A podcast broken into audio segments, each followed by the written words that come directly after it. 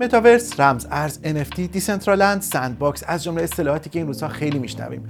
متاورس دنیای دیجیتالی و ترکیب از واقعیت مجازی و واقعیت افزوده است که دیر یا زود مثل اینترنت به بخشی از زندگی روزمره ما تبدیل میشه.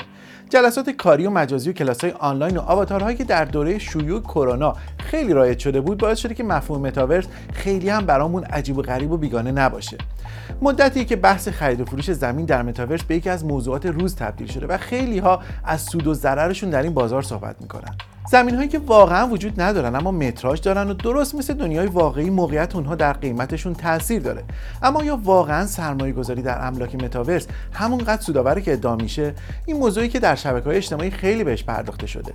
هم کلاس های آنلاین و هم تبلیغات مشاوره مسکن و دلالی متاورس که برخی از اونها حتی تا 2000 دلار حق مشاوره می‌گیرن تا به شما بگن که چطور میشه در متاورس زمین خرید. با این حال متخصصان هشدار میدن که سرمایه گذاری در هر بازاری که با رمز ارزها سر و کار داره ریسکش زیاده و هر آن ممکنه که یک نفر تمام سرمایش رو از دست بده.